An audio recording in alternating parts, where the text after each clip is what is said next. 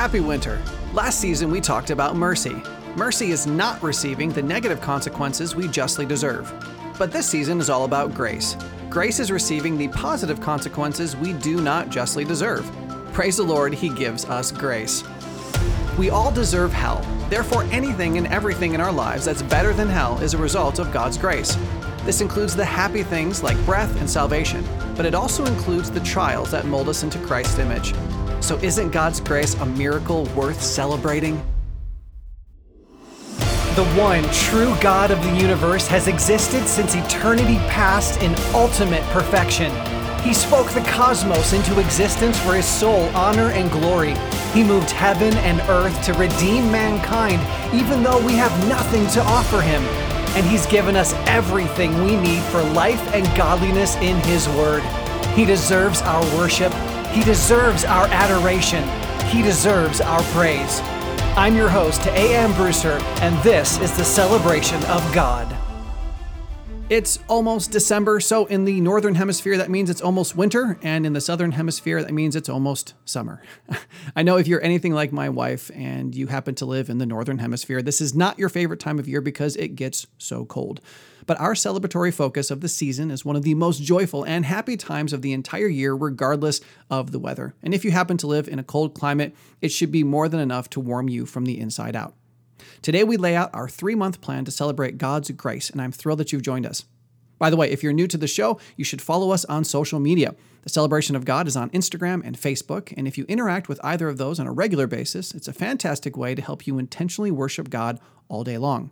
All throughout the day, we post content designed to help you glory in the Lord. We will call you to take a moment to celebrate one of God's marvelous deeds or one of His glorious character traits. We encourage you, when you see our posts, to stop and thank the Lord for how awesome He is. The Bible commands us to pray without ceasing, and following the Celebration of God on social media is just one way to help you keep the conversation with God going. And don't forget about today's free episode notes and transcript on our blog at celebrationofgod.com. Now, I know it's only 4 days before December 1st, but don't worry, you'll have plenty of time to prepare for the season of grace, so let's get started. The reason I decided to start with Advent instead of the season of grace was twofold. First, Advent officially started this year during November, which means it started before the season of grace. But second, I knew that a lot of you are new to Advent, and I wanted to make sure you had time to prepare for something that was going to take up a large chunk of your celebration wall. Not only that, but for those of you in colder climates, I think prepping your wall for winter is one of those things that you probably already had, you're ready to do. I know there are some people who start decorating for Christmas right after Halloween. Now, though I don't do that myself, I can't judge them too much because my kids and I will listen to Christmas music all year long. In fact, I'm pretty sure I've scarred my kids for life because one of the things they love to do when they're mowing the lawn in the middle of summer is listen to Christmas music. Anyway, I love autumn and Thanksgiving too much to crowd it out of our schedule and our decorating, so I comfortably fit into the category of individuals who decorates for Christmas as soon as Thanksgiving is over. I know some of you wait even longer because, you're Scrooges, but that's okay too. However, if we're going to invest in the Celebration of God during Advent, I believe it will work much better to change up the celebration wall after Thanksgiving. So let's talk about number one, prepping for the season of grace. Like I already mentioned, I plan to change up my celebration wall as soon after Thanksgiving as possible. I'm thinking maybe a garland and white lights as the border at least. I still haven't decided how we're going to do our version of the Advent countdown, but it will likely involve the garland border instead of an Advent calendar or a Jesse tree. But always remember, the most important thing you can have on your celebration wall is God's Word. The celebration wall is a special place in our homes, classrooms, churches, and offices that act as a memorial. We see it, and our minds are drawn to God and His will for our lives. During winter, among other things, we want our minds to be drawn to His grace. Each of the holidays this season drip with God's grace. Advent is about anticipating His coming to earth and His future return. The 12 days of Christmas celebrate His incarnation, and Valentine celebrates His indescribable love. Each of those amazing gifts we do not deserve, and that's what grace is. It's unmerited favor. It's God giving us what we don't deserve. Now, if you're new to the show, I highly recommend you work through our introductory episodes, but if you can't do that right away, you should at least catch our episode about the season of grace and the one about your celebration wall, and I've linked to those in the description for you so you can locate them easily. As always, I'll have a Bible reading list at celebrationofgod.com that can guide what passages you place on your celebration wall, as well as what passages you and your disciples read to prepare your hearts. but allow me to share a couple with you now. I think all of these would be a fantastic choice for you and your community to commit to memory. Psalm 84:11, "For the Lord God is a sun and shield. The Lord gives grace and glory. No good thing does he withhold from those who walk uprightly." 2 Corinthians 9:8, "And God is able to make all grace abound to you, so that always having all sufficiency in everything, you may have abundance for every good deed." Ephesians 2:8, "For by grace you have been saved through faith, and that not of yourselves, it is the gift of God, not as a result of works, so that no one may boast." And those are just a tiny peek into the lavish truth of God's grace. I believe all true Christians, when they hear verses like that, can't help but start praising the Lord in their hearts for his grace. And that's the goal of preparation. We want to get our minds ready to focus on him. We want to get our plans in place and our schedules in order so that we can worship God uninterrupted. And yes, that right there can sound overwhelming when it comes to Christmas.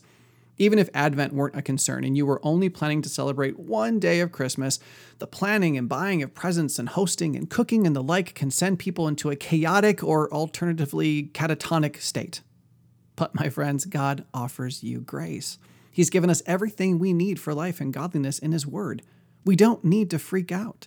There is more than enough grace for you to navigate this season in a way that pleases the Lord, matures you, and benefits those in your life. And one of the best ways to enter this season with a peaceful heart is this. A, make a plan. I will never have enough to say about the importance of intentionality. Human beings don't improvise well. We need to premeditatedly purpose to only do those things that are valuable and dismiss the activities that aren't.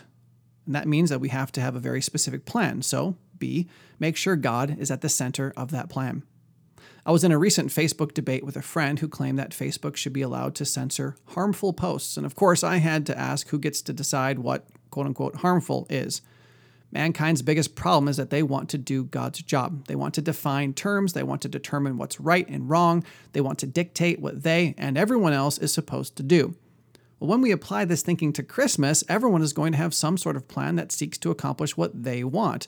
But what if everyone else's plans disagree? What if no one wants your family to visit them for Christmas because it would be easier on them? What if everyone wants you at their Christmas party? What if your children don't believe being thankful for their gifts is important? What if your in-laws want to buy your third grader a phone? And these are just silly examples. But when everyone makes God's plan their plan, it's much easier to unify and work with each other. You'll have more people serving and loving and thanking and working hard and praising the Lord together. So whatever you choose to do this season, have a plan and make sure God is at the center. Number 2, let's talk about celebrating the season of grace, and we'll mix number 3 in there too, discipling during the season of grace. The season's salvation focus is on glorification. It's the grand and gorgeous fulfillment of God's redemptive plan. It should be at the center of our season of grace discussions and celebrations because we need to fall deeper in love with the fact that even though we're all wicked sinners, God plans to free us from our bondage to sin and perfect us. We'll talk more about glorification later this season, but let me tell you, there is no end to the opportunities to discuss glorification. Advent is all about it, Christmas celebrates the start of it, and Valentine's is the root of it. Now, a lot of the illustrations I've used today have been about Advent and Christmas, but let's talk specifically about the season of grace. The seasonal elements should stay on the celebration wall for the full 3 months, even as the other holidays rotate on and off. And the general discussion concerning God's grace should also continue. Therefore, a good plan will involve discussing God's grace throughout the season. At the barest minimum, I would recommend memorizing a verse about God's grace and reviewing it throughout the season. Then, during each of the holidays, I would suggest discussing with your disciples how that particular holiday is a celebration of God's grace. And beyond that, you could try monthly, weekly, or daily focusing your mind and the minds of your disciples on God's grace. I recommend praying and talking to God about his grace. You could compile lists of the ever-present grace of God in your life. You could read the many passages that describe and illustrate his grace. You can sing songs about grace. The point is, there's plenty to do.